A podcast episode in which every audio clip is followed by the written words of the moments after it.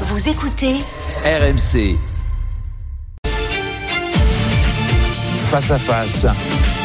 Apolline de Malherbe. Il est 8h32 et vous êtes bien sur RMC et BFM TV. Bonjour Bruno Le Maire. Bonjour Bruno de Malherbe. Vous êtes le ministre de l'économie, des finances, de la souveraineté industrielle et numérique. Merci de répondre à mes questions ce matin. Elles sont nombreuses sur les prix bien sûr, sur le volet économique de la loi euh, immigration.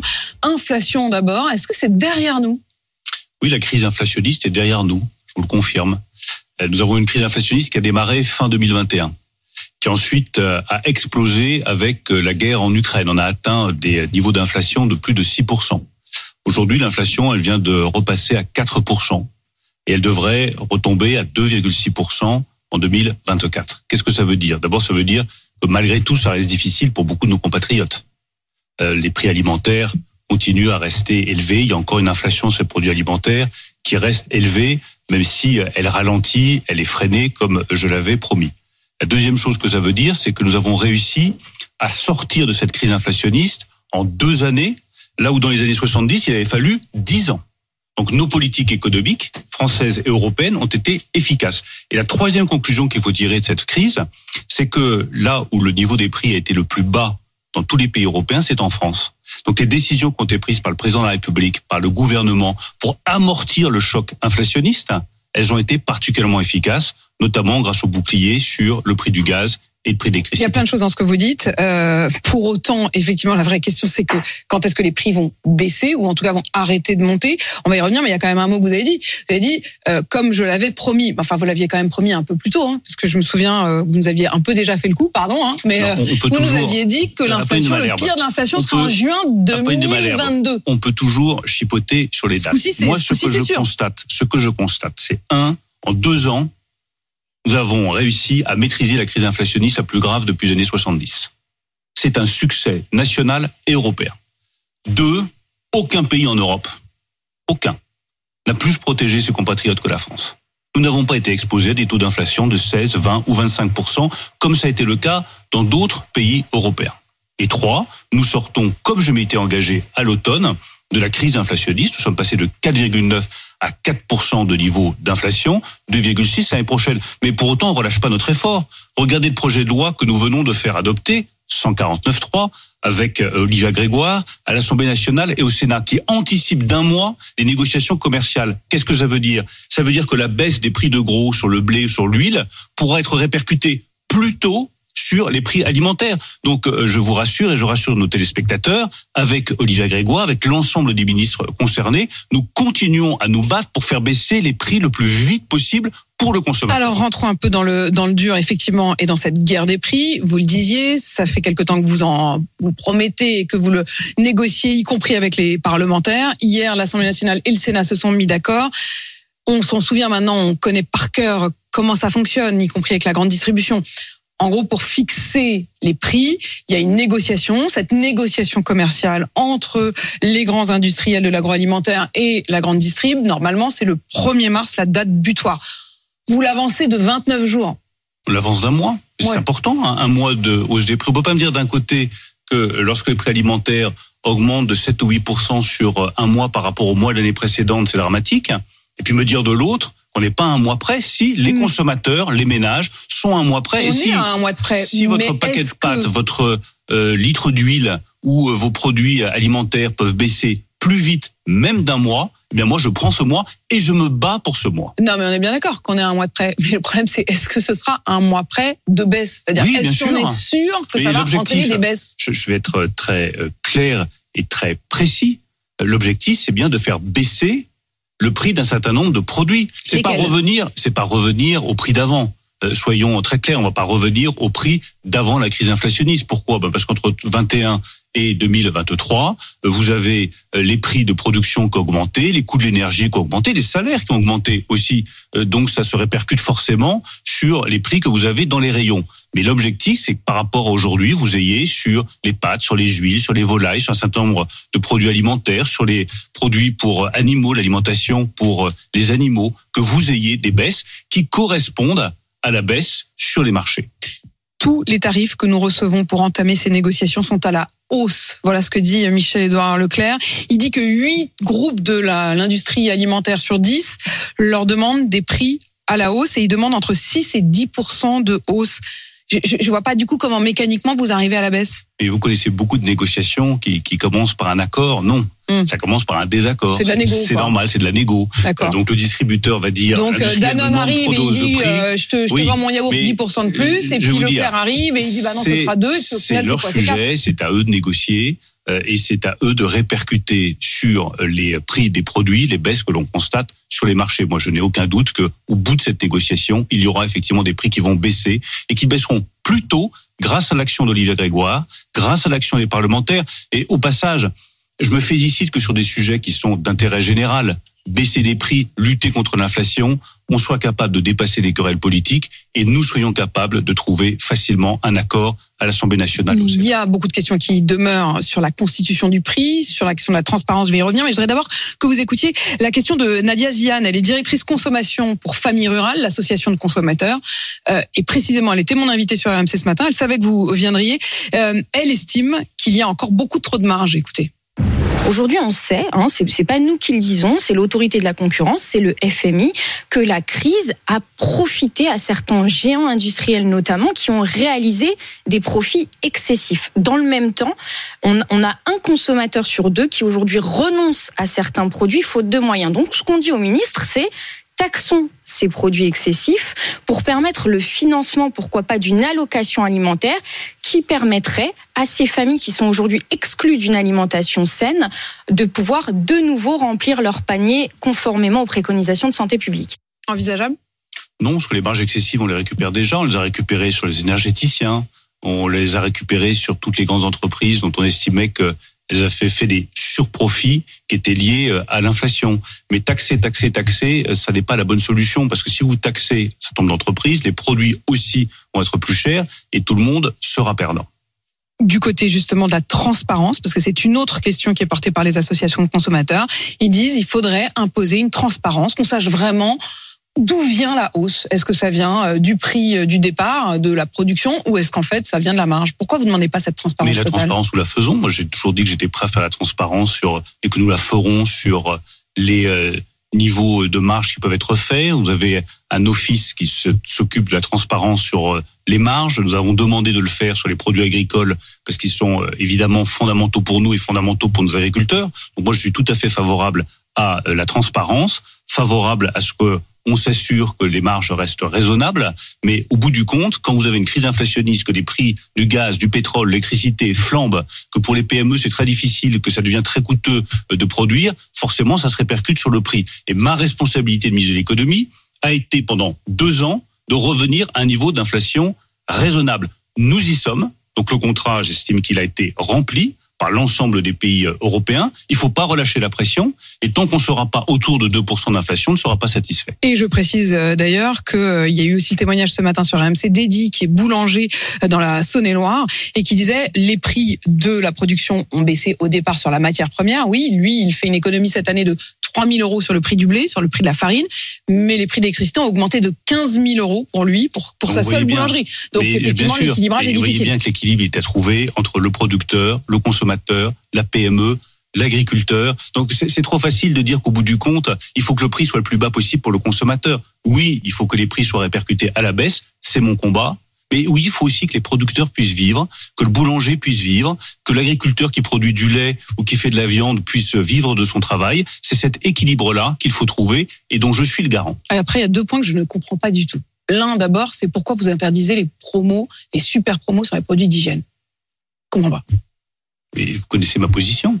C'est un choix qui a été fait par le Parlement, à l'unanimité. Non, mais enfin, par le Parlement, par votre famille politique, par C'est un Renaissance. choix qui a été fait à l'unanimité par le Parlement. Moi, je respecte le Mais c'est Parlement. n'importe quoi, Ça s'appelle euh, la proposition de loi des Crozailles, tout- pour être tout à fait précis, qui limite les promotions, pour être là aussi tout à fait précis, à 34% sur les produits euh, d'hygiène. Si le Parlement veut revenir sur cette décision, ils connaissent l'avis du ministre de l'économie et des finances, c'est un avis qui est favorable. Mais le rôle du ministre de l'économie et des finances n'est pas d'aller contre le Parlement qui s'est exprimé à l'unanimité sur ce Mais sujet. vous espérez Moi, donc qu'il euh, retrouve la raison en quelque sorte que et dans sa qu'il grande sagesse, en cause le cette Parlement loi comprendra que sur les produits d'hygiène, euh, ça peut être les déodorants, ça peut être les shampoings, ça peut On être les sait que les. Français se privent Nous avons- sur les produits d'hygiène aujourd'hui. Je le sais bien, mais à, à nous de convaincre euh, le Parlement, qui, je le rappelle, a voté cette disposition à l'unanimité. Parce que derrière, il peut y avoir des PME aussi euh, de l'hygiène qui vous diront on est une petite PME, on s'en sort pas, les coûts de Mm. production sont trop élevés. Moi, je rappelle juste que quasiment 80% de ces produits Enfin, sont réalisés par des multinationales. Voilà, c'est ce que Que j'allais vous dire. Nous avons intérêt, c'est la position que je défends, mais le ministre doit trouver un équilibre entre sa position qu'il défend et le Parlement qui vote la loi. Mais bon, Euh, le Parlement s'est exprimé. S'ils rouvrent cette discussion et s'ils remettent en cause cette loi, rouvre ils vous cette décision, ma position, elle est, comme sur quasiment tous les sujets, constante. Sur le Je carburant souhaite qu'on puisse avoir les prix les plus bas possibles sur les produits d'hygiène et donc que ce plafonnement à 34% de promotion, on puisse le faire sauter. que vous puissiez le faire sauter. Euh, Bruno Le Maire, le carburant, Michel-Édouard Leclerc, encore lui, dit on vend à prix coûtant. Il y a, on se souvient évidemment du psychodrame sur la vente à perte, finalement, qu'ils ont tous refusé, qui était demandé par euh, Elisabeth Borne. Euh, mais ils ont tous accepté de faire un effort en vendant à prix coûtant. Ils disent ouais, mais pendant ce temps-là, Total ne vend pas du tout à prix coûtant. Chez Total aujourd'hui, elle est 15 centimes de plus le litre que chez Leclerc ou chez Super U. Mais arrêtons de renvoyer tout le monde, parce que ça c'est Oui, enfin, c'est, on Non, mais c'est- Total, le- c'est Total, le il drame maîtrise toute la chaîne. c'est la querelle. non, mais c'est la querelle permanente. C'est euh, un tel a fait ceci, un tel a fait cela. Moi, j'ai un rôle de garant de l'équilibre économique, de protection du consommateur. Et, et ce rôle de Bah, garant, Justement, si on pouvait faire baisser de Mais, 15 euh, centimes. Non, mais je, regarde ce que font chacun. Les distributeurs, ils ont fait des opérations à prix coûtant, plusieurs euh, milliers d'opérations à prix coûtant. Bah, tant mieux. Bravo, c'est ce qu'il faut faire.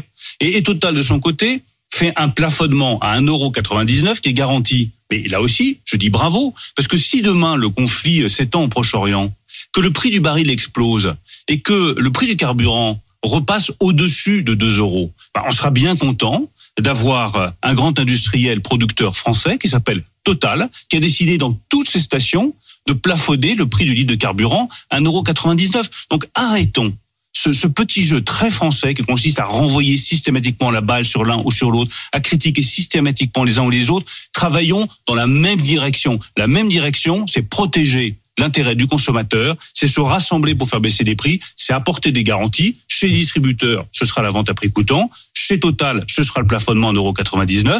Et ben, ce travail ensemble, c'est le plus efficace. Vous avez évoqué euh, le conflit au, au Proche-Orient, ça pourrait avoir un impact sur les prix. Et on sait bien que tant que le conflit reste un conflit local, aussi dramatique soit-il, l'impact économique est limité.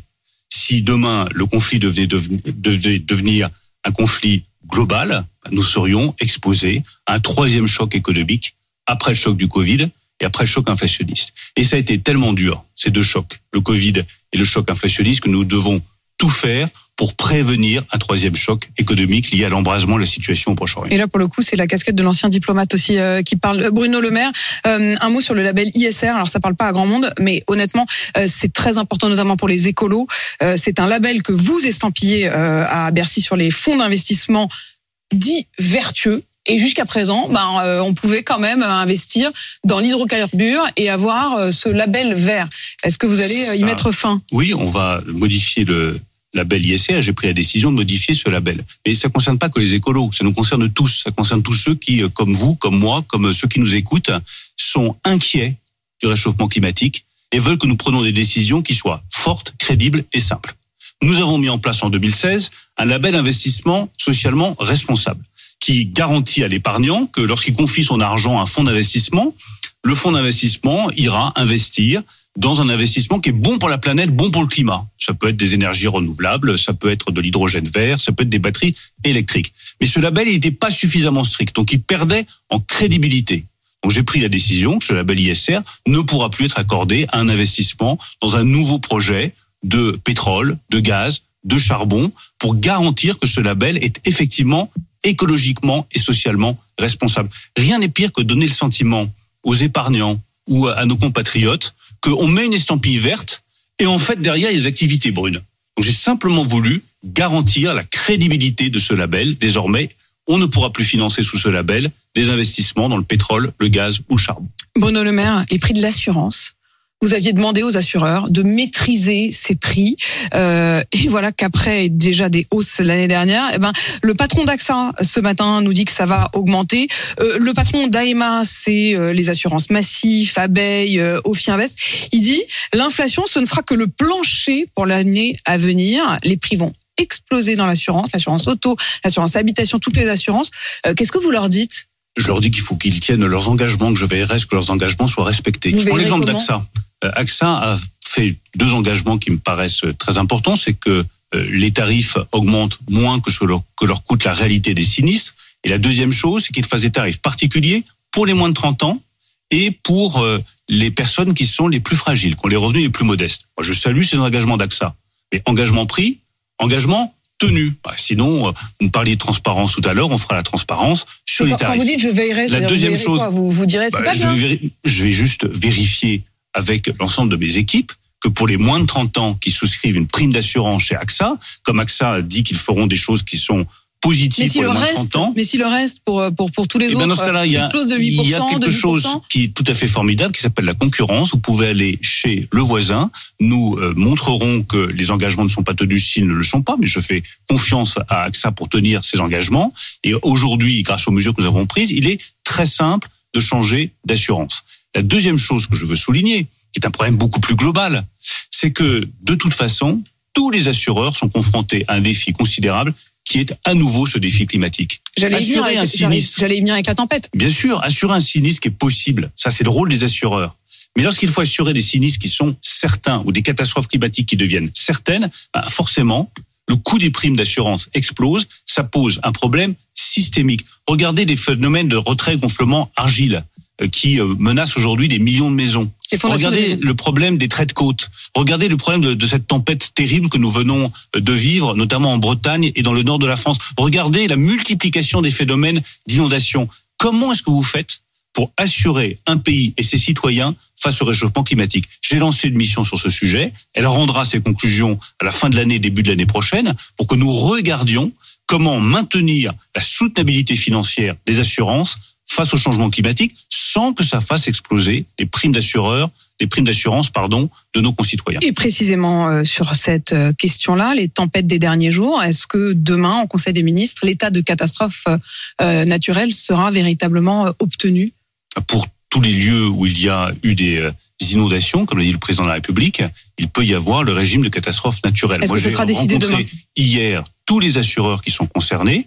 Je peux vous dire aujourd'hui qu'il y a eu 120 000 demandes d'indemnisation qui ont été déposées chez les différents euh, assureurs que j'ai rencontrés, soit AXA, Crédit Agricole, Groupama ou d'autres. Donc on en est à 120 000. Il y a encore sans doute beaucoup de demandes qui n'ont pas été faites tout simplement parce que l'électricité euh, est coupée, parce que le téléphone n'a pas encore euh, été rétabli. On va avoir des demandes d'indemnisation qui vont se chiffrer en centaines de millions d'euros. On est très loin des milliards d'euros de la tempête de 1999, donc faut remettre les choses à leur juste proportion.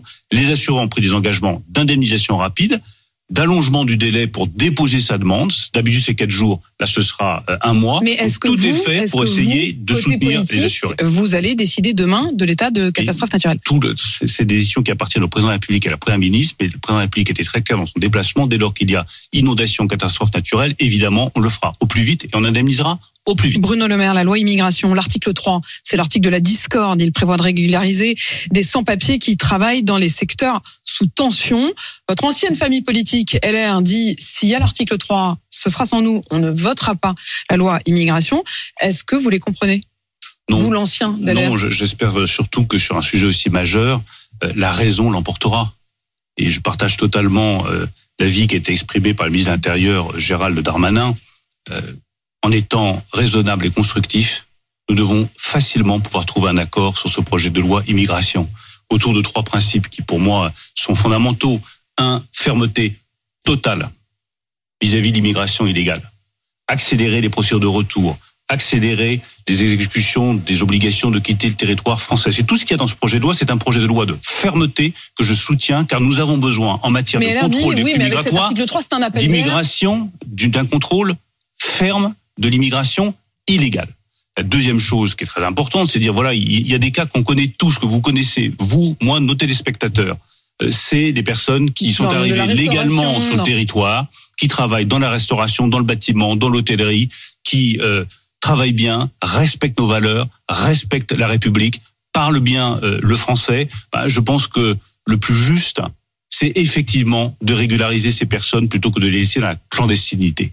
Enfin, il y a un troisième point qui est très important, qui est de se dire, bon, est-ce qu'il faut, euh, dans la période actuelle, parce qu'il y a des tensions sur le marché du travail, euh, faire appel à de l'immigration de travail? Là, je dis que tant que nous ne sommes pas au plein emploi, c'est-à-dire à 5% de taux de chômage, il faut en priorité former, qualifier les jeunes, les personnes qui n'ont pas les bonnes formations pour qu'elles puissent reprendre un travail sur notre territoire plutôt que de faire appel à l'immigration de travail. Bruno Le Maire, en tant qu'homme politique, vous êtes inquiet du climat actuel en France? Oui, je suis inquiet.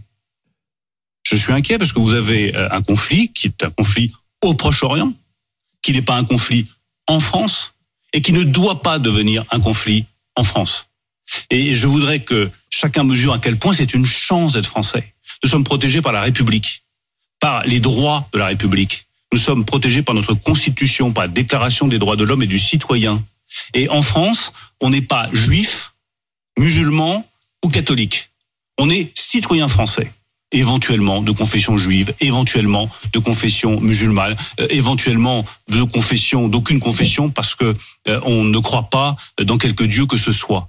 Je pense qu'il est indispensable au moment où nous sommes à la croisée des chemins en France de réaffirmer que nous sommes une nation et pas une somme de communautés, que nous nous définissons comme citoyens avec euh, une part d'universel en nous et pas comme des individus ramenés à leur origine, à leur race ou à leur religion. C'est ça qui se joue en ce moment. Quand on dit d'importer le conflit du Proche-Orient, c'est tout simplement céder au communautarisme. Moi, je voudrais qu'on défende la nation. Merci Bruno Le Maire d'être venu répondre à mes questions ce matin, ministre de l'économie, 8h53 sur AMC BFM TV.